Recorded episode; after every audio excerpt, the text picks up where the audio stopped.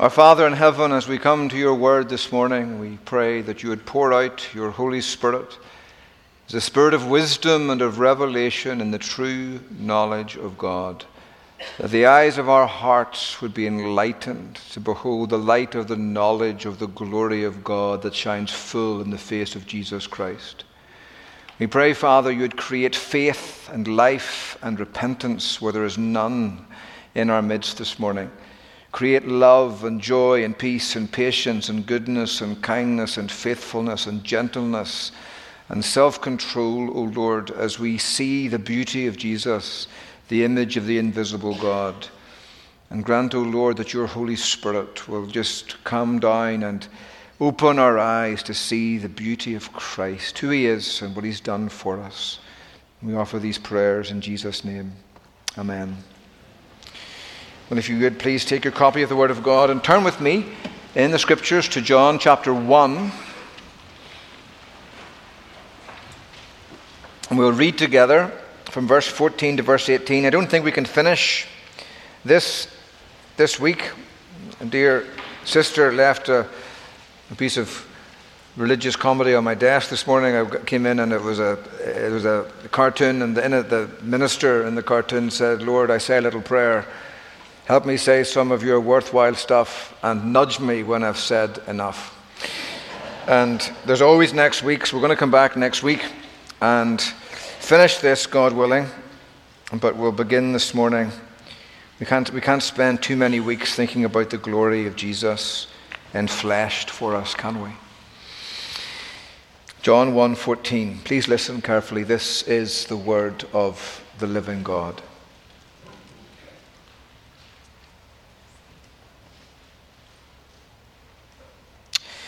And the Word became flesh and dwelt among us. And we have seen his glory. Glory as the only Son, the only begotten from the Father, full of grace and truth. John bore witness about him and cried out, This was he of whom I said, He who comes after me ranks before me because he was before me. For from his fullness we have all received grace upon grace. For the law was given through Moses, grace and truth came through Jesus Christ. No one has ever seen God. Literally in the Greek, it says the only begotten God who's at the Father's side or in the Father's bosom. He has made him known. The grass withers and the flower falls off, but the word of God endures for ever. Well, this morning I want to consider with you the glory of Jesus in enfleshed. It's the glory of God Himself, and it's the glory and the substance of our holy religion.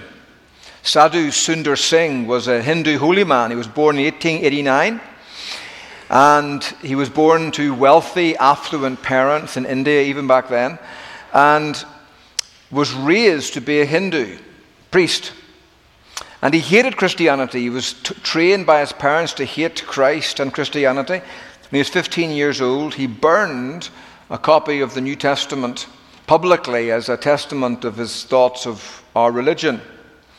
Well, three days later, in a, in a way that I cannot quite describe or explain, he had a vision of Christ one night when he was sleeping.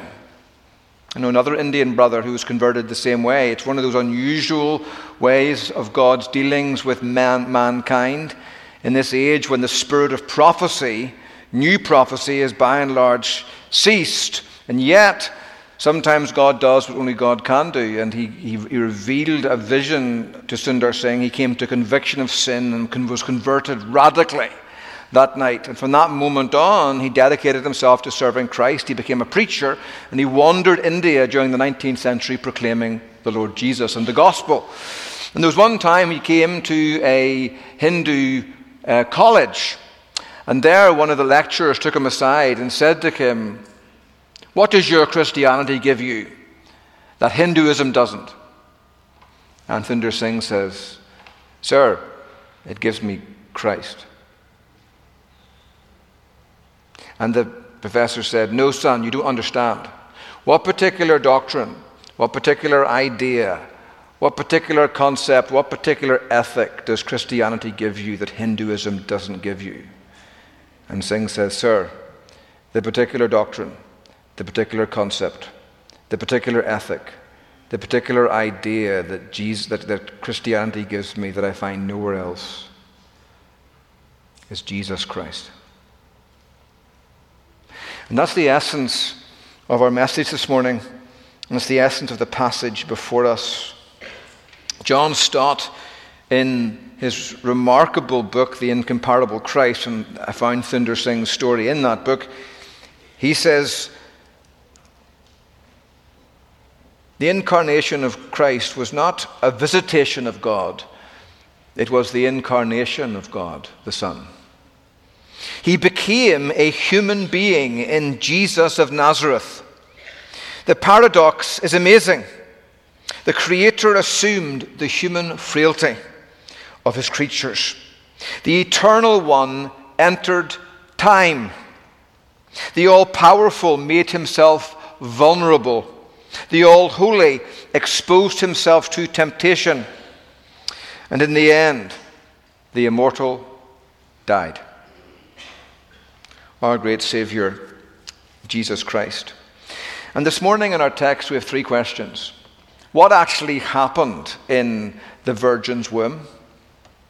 What did it mean for Jesus? And thirdly, what should it mean for you this morning? What actually happened, first of all, in the Virgin's womb? Well, John tells us the Word became flesh.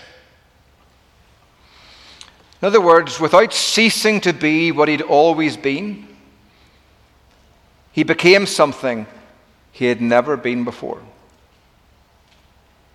Think about that.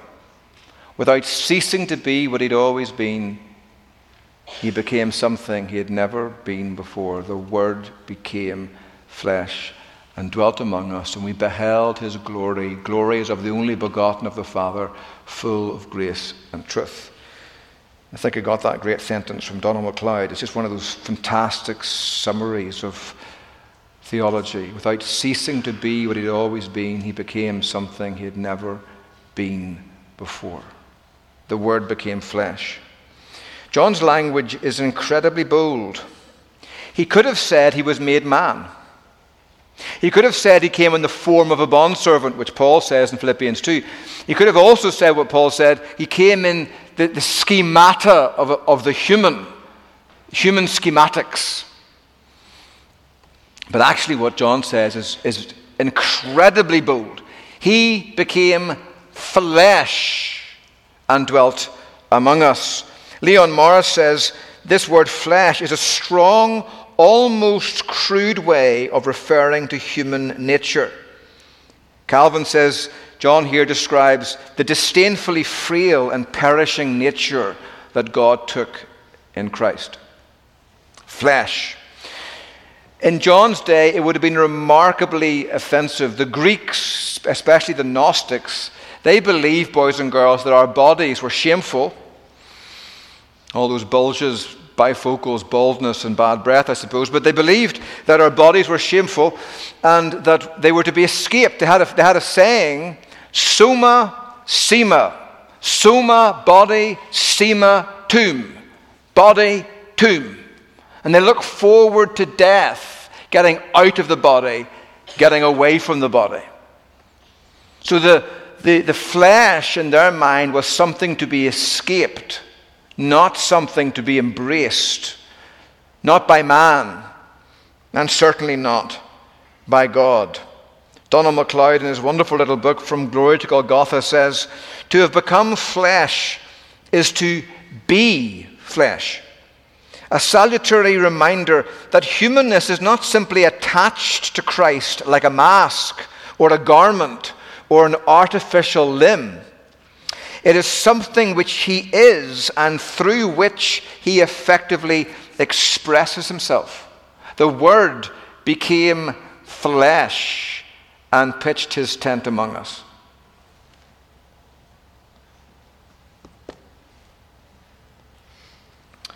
We've heard that so many times, we, we, we kind of lose the wonder of it. There's a wonderful story about Sunday school teachers, and it's true, I'm told. Um, this Sunday school teacher was teaching her children, and she asked them one lesson to list as many mammals as she could. And so the boys and girls dutifully said, well, birds, yes. Cats, yes. Dogs, yes. Squirrels, yes. Gerbils, yes. Giraffes, yes. And the list went on. Whales, yes, that's good. A whale is a mammal. Yes, exactly. Then one wee boy at the back of the class went, Jesus!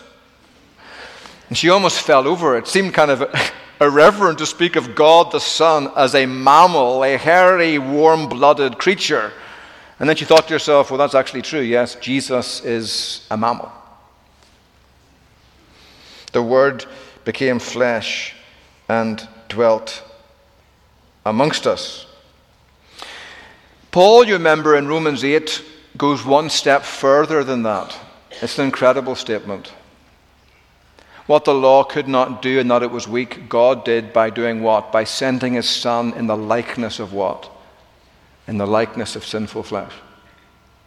That's an incredible statement. It wasn't, Jesus was not a sinner. His flesh at no point was sinful, un, was free and untainted by human sin. But you'd never have known that just to look at him. He came in the likeness of a sinful flesh. At first glance, you'd have thought he was an ordinary sinner just like you and me.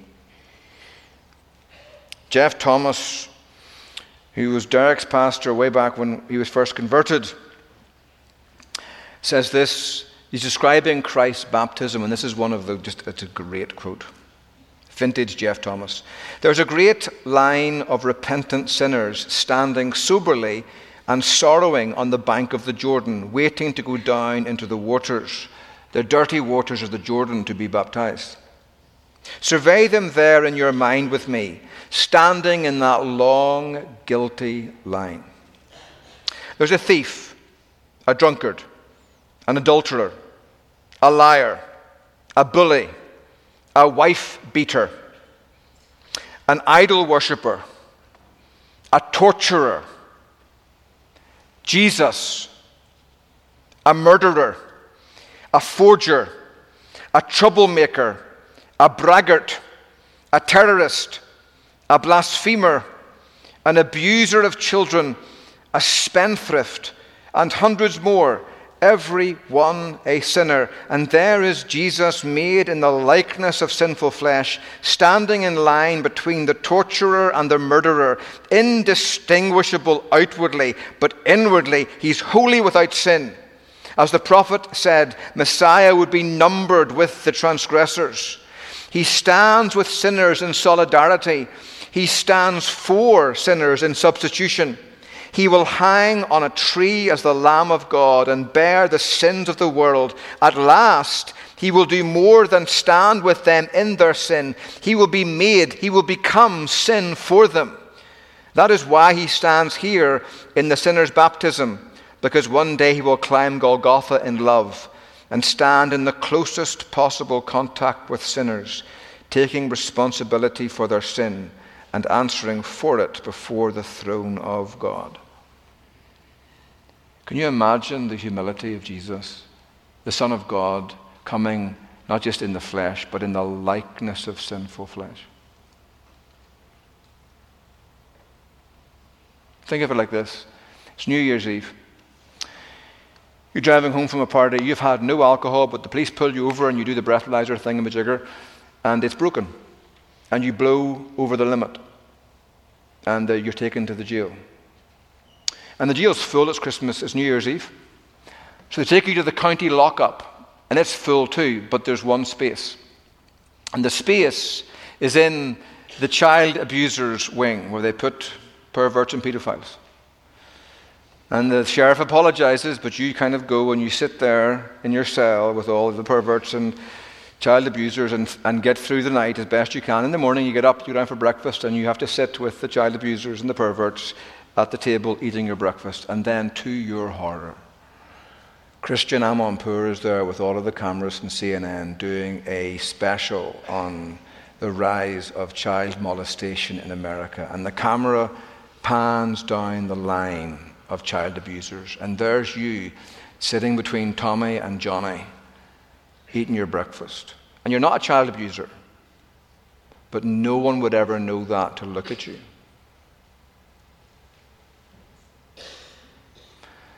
And you think of that image being beamed on the television and all of your friends at First Church seeing you sitting numbered with perverts.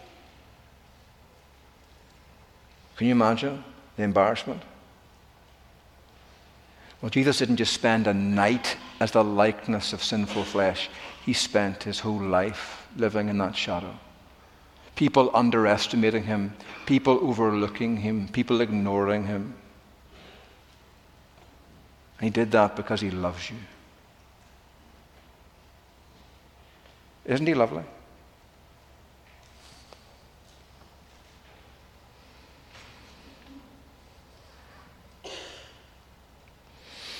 What did that mean for Jesus? That's what happened at the incarnation. But what did it actually mean for Jesus?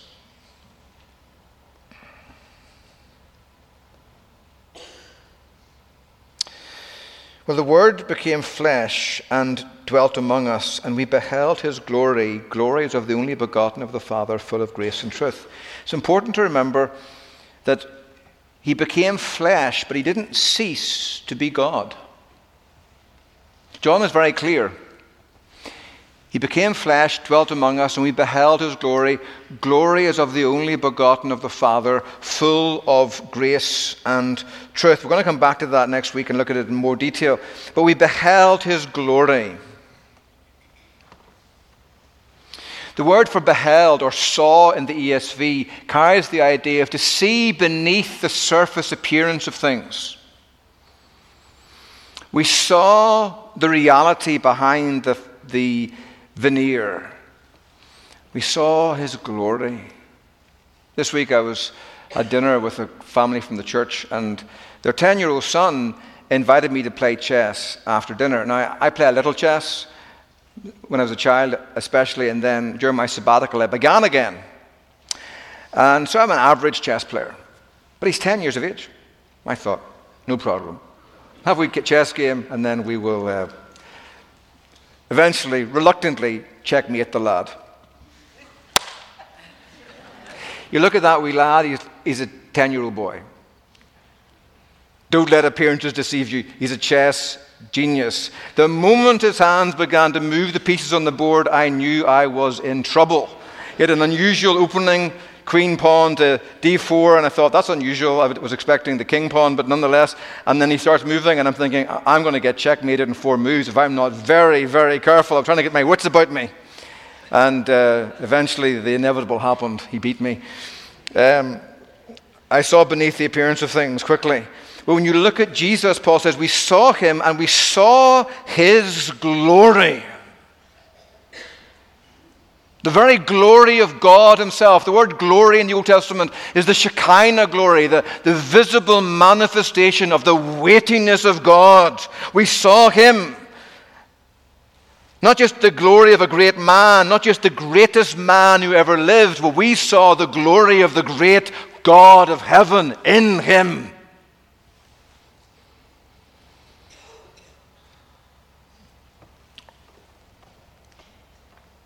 Full of grace and truth. John's describing here that time in Moses' life. You remember in Exodus, whenever Moses says, Show me your glory. And God says, I'll cause my glory to pass by you, but you can't see it. It'll kill you. And so God comes down and he puts Moses, you remember, in the cleft of the rock and covers him with his hand, and the glory passes by. And the glory is not seen, it's heard. Interesting. It's the word that Moses hears that reveals the glory. As the Lord proclaimed before him the name of the Lord.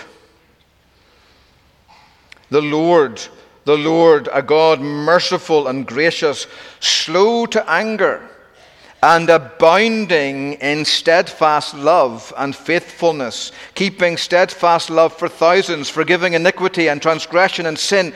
But he will by no means leave the guilty unpunished, visiting the iniquity of the fathers and the children and the grandchildren to the third and fourth generation, and so forth. Abounding in steadfast love and truth. You take those Hebrew ideas, chesed and amen, and you Translate them into Greek, and you get full of grace and truth. We beheld his glory. The glories of the only begotten from the Father, full of grace and truth. What John is saying is the glory that Moses heard is the very glory that we saw in the face of Jesus. That's who he is.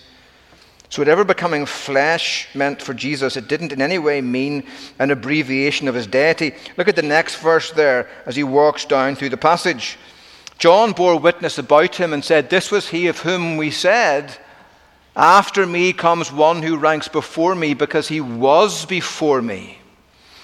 Why does he insert John, John the Baptist's testimony here? Because he wants you to know that when Christ became flesh, he didn't lose any of the eternality of the great I am. And then in the last verse of the passage, John 1:18, it literally says, "No one has seen God any time, but the only begotten God." Who dwells in the bosom of the Father, he has exegeted him before us, like a preacher exegeting a passage. Now, that's a scandalous phrase, the only begotten God. And later, prof, later scribes couldn't bring themselves to write it, so they changed it. They put only begotten Son, which is why in the New King James and the King James Version and the Authorized Version, you'll have um, only begotten Son. But actually, we have since discovered more ancient manuscripts that go right back to the third and fourth century. And in those manuscripts, it's not only begotten Son, it's the only begotten God.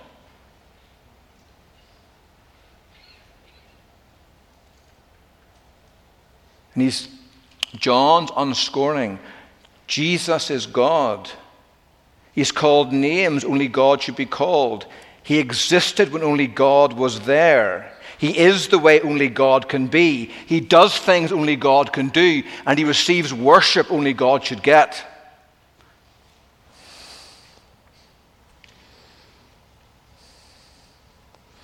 He's God. Well, how can that be? How can you be God and man in, in two distinct natures. Well, that's the thing. We're telling that this morning to the children in the, in the children's sermon. Who is the only Redeemer of God's elect? The only Redeemer of God's elect is the Lord Jesus Christ, who, being the eternal Son of God, became man, and so was and continues to be two distinct natures in one person forever. So you think about it. You're a human being with a human nature. That's the way you've always been. You're a human person with a human nature. Jesus is a divine person with a divine nature. If it can be said of God, it must be said of him. Well, in the womb of the Virgin, Jesus added to himself another nature, a human nature. And so now he's both God and man, a human nature and a divine nature. And those two natures are held apart, they don't mix they don't consume one another. He's not half God and half man. He's completely God and completely man. Unabridged, undiluted deity and unabridged and undiminished humanity.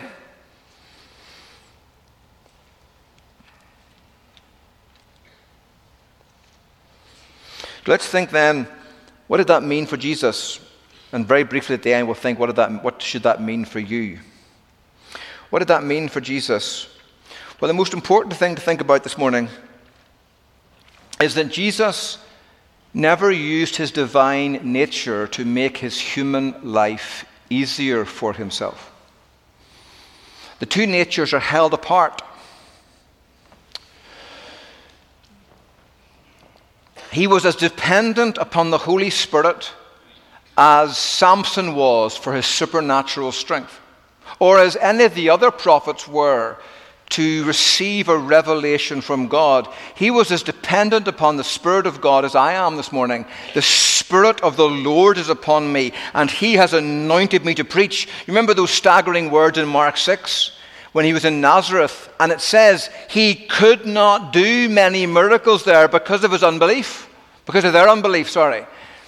He could not do, and older scribes too changed that to he did not do many miracles there, but the most ancient manuscripts say he could not do many miracles there because of their unbelief. Their unbelief had grieved the Holy Spirit. The Holy Spirit withdrew, and Jesus was left in the weakness of human flesh. He couldn't fly. Because humans don't do that unless the Holy Spirit gave him the strength to fly. But, but he had human nature. Whenever he was tempted by the devil in the wilderness, you remember the devil comes along. We'll look at this in more detail in a few weeks on Wednesday lunchtime. But the devil said, If you are the Son of God, turn these stones into bread. What was Jesus' answer? And the first word out of Christ's mouth is the secret to the whole answer. Man shall not live by bread alone, but by every word that comes out of the mouth of God. I'm not here to be God to do what I want when I want. I'm here to be a man, and as a man, I eat when my Father says I eat. He is my God, my Creator, and I don't have the right to eat unless He gives it to me. Man.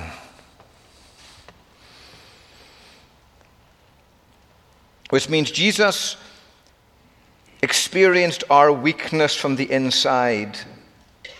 He had a real body that was limited. It was here and not there. In his divine nature, he's filling the heavens, but in his humanity, he is here, stuck in one place. He was hungry and thirsty and exhausted. So tired, he slept in the midst of a hurricane in the boat.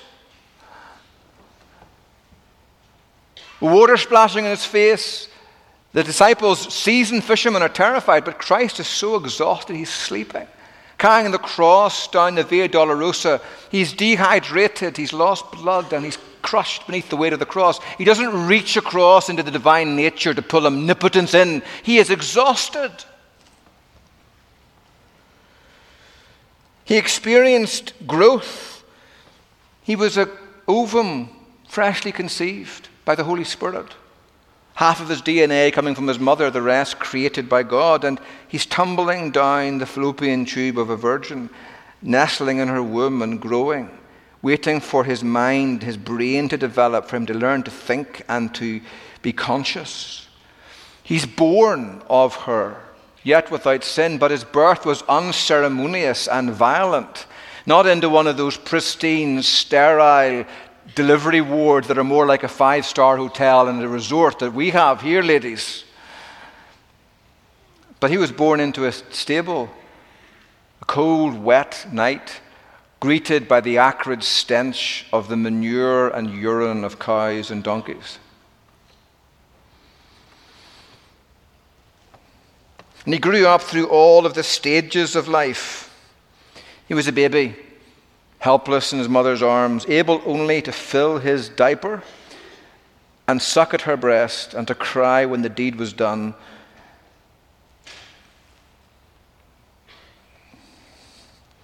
He was a clumsy infant, the one who walked with Adam in the garden, who plants his footsteps in the storm, had to learn to walk as a 12 month, 18 month old toddler.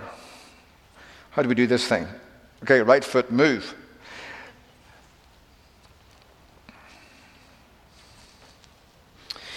He was the awkward preteen. He was a pubescent teenager trying to come to grips with himself as testosterone surged through his body. Human body. He had a reasonable soul, which means he had a human mind. He had to learn the way you learn. There were things he did not know. No man knows the day or the hour of my second coming, he said, except the Father in heaven. He had to submit himself that there were certain things his father wouldn't reveal to him.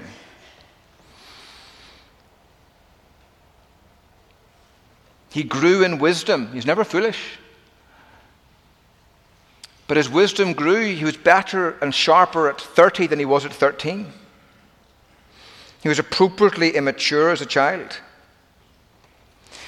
He had a reasonable mind. He had also a true soul, uh, emotions. He knew joy at the wedding of Cana. He knew compassion when he walked toward Nain and he saw this old woman walk out at the head of a funeral procession. And she was already a widow. Her husband had died, but now she had lost, Luke says, her only begotten son. And Jesus looks at her and he sees, I think, a picture of his father losing, about to lose his only begotten son. And the, the, the, sadness of that moment grips him. And even though he's about to turn the wedding into a party, his heart is still moved with compassion. If that was me, I'd think, I've got this, it's okay. There's No room for compassion. Zip, zip, zip, and the child's raised, everything's great, back on to, with the day. But Christ's heart was much more tender than that. He was moved with compassion, seeing her in her sorrow. He knew the shame as a young lad growing up in Nazareth, where people were talking that his mother was knocked up by a Roman soldier behind the cattle shed. Remember, the Pharisees said, We know who our father is.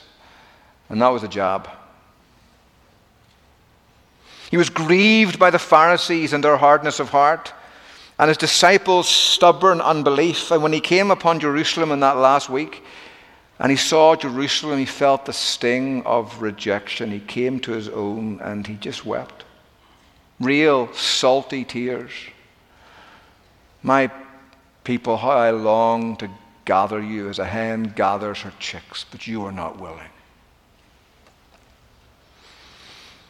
In Gethsemane, he learned new emotions, maybe sorrows. He was called, remember Isaiah says, he calls him the man not of sorrow, but the man of sorrows, plural, as if all of the sorrows of the world coalesced on his head and rested upon his shoulders.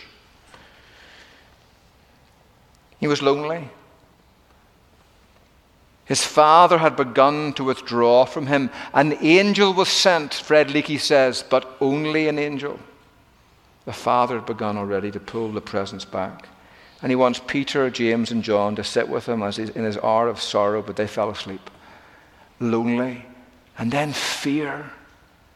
And he's trying to wrestle in his finite human mind with what it will mean to become the sin of the world in the presence of the infinite fury of God. And he's terrified. He feels like a little boy with a flashlight trying to plumb the depths of the cosmos. And of course, the implement, the flashlight, is altogether too small to, to plumb the depths of the object, the cosmos. And here's Christ's mind trying to imagine what it will be tomorrow when he becomes sin. And he's lost in wonder, horror, and fear. And on the morrow, there'll be no imagining, but just the reality of it. How can that be? How can Jesus be con- abandoned? Because you remember on the cross, he's abandoned not in his divine nature. The Trinity is not torn apart. In the divine nature, he's with his Father. But in his human nature, he's abandoned. You think, well, that couldn't have been that bad. Well, let me put it like this. You've got two hands, right? A right one and a left one. If I took your left hand and plunged it into boiling oil, would the fact that your right hand was still in an air conditioned room make you feel better? Because one of your two hands has been burnt to pieces. And so for Jesus, his divine nature being with the Father was wonderful, but his human nature experienced, experienced the undiluted, unabridged fury of God forever, compressed into those hours of darkness upon the cross. But it wasn't a highlight reel of hell. He experienced eternal and infinite wrath in his divine person through that human nature as he bore the sins of his people. Isn't he wonderful?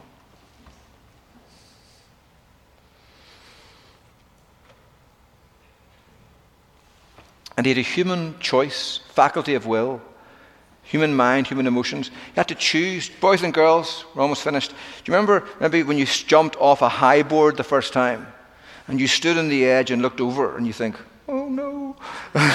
and your dad's going, it's okay, just one wee small step. And you're going, that's easy for you to say. it's a long way down. And you had to choose. You chose to jump off the board. You chose. And your father was so proud, proud of you. Well, the Bible says Jesus grew in wisdom and in stature and in favor with God and man in his human nature. It's incredible. Men began to notice him as he grew up, and his father also felt that swelling pride. He was never out of favor, but as his capacity for obedience and self denial and self sacrifice increased, his father was more and more and more proud until that moment in the Garden of Gethsemane when he's faced with the prospect of becoming your sin and facing the wrath of God and the cup of the curse of God placed before him. And he says, Father, there's got to be another way. And the father says, No, son, there's no other way. And he says, But there's got to be, there's no other way. And in a moment of triumphant, climactic faith, he chooses to reach and take the cup because he loved the Father and because he loves you. He gave himself up and he gave himself to the wrath of God and his Father, the favor of the Father. It was never more, oh, my son, my only son, whom I love. Humanity and deity joined together in one person for eternity. What, what should this mean for you? Let me just leave you with a quote. If Jesus is the answer, and He is the answer, how great must the question be? If the question is, how can you be saved? And the answer that infinite wisdom gives is that my son must become flesh and then he must become sin, and then he must become cursed. That's the only answer. How great must the problem be? You can't fix it. If you're here this morning and you're not yet a Christian, that's why we're here worshiping Jesus. We can't fix it. Trying harder to sing hymns louder doesn't work. Trying harder to read the Bible more frequently doesn't work. Trying harder to be a better person doesn't work because I am not a nice person to begin with. And that which is born of the flesh is flesh. How, how can I fix what sin is broken? And I can't. The only person who can fix it is Jesus. And here's Bishop Ryle. And I'll leave you with this. Let us mark what kind of being the Redeemer of mankind must needs be in order to provide eternal redemption for sinners. If no one less than the eternal God, the creator and preserver of all things, could take away the sin of the world, sin must be a far more abominable thing in the sight of God than most men suppose. The right measure of sin's sinfulness is the dignity of him who came into the world to save sinners. If Christ is so great, and great he is, then sin must be an exceedingly sinful thing. And most men think sin's nothing. Just a wee genuflection in church is forgiven.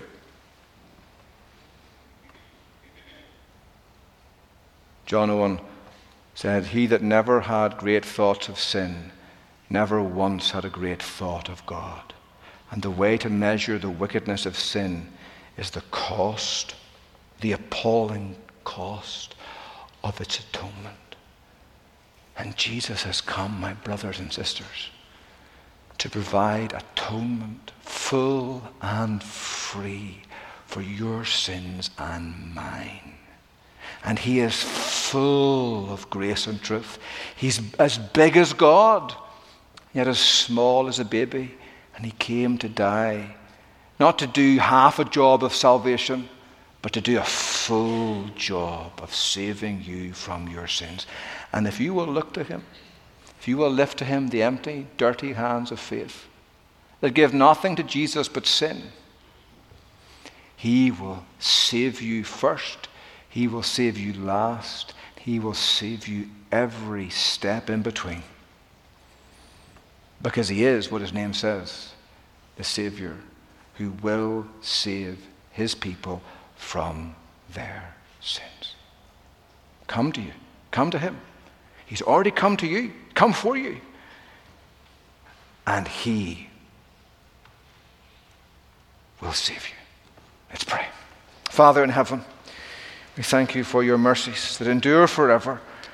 We pray, Lord, that you would reveal your Son's glory and majesty to us, that we might love him and serve him with all of our hearts. And if there's any here who don't yet know him, we plead with you, Lord, open their eyes and show them Jesus. In his name we pray, Amen.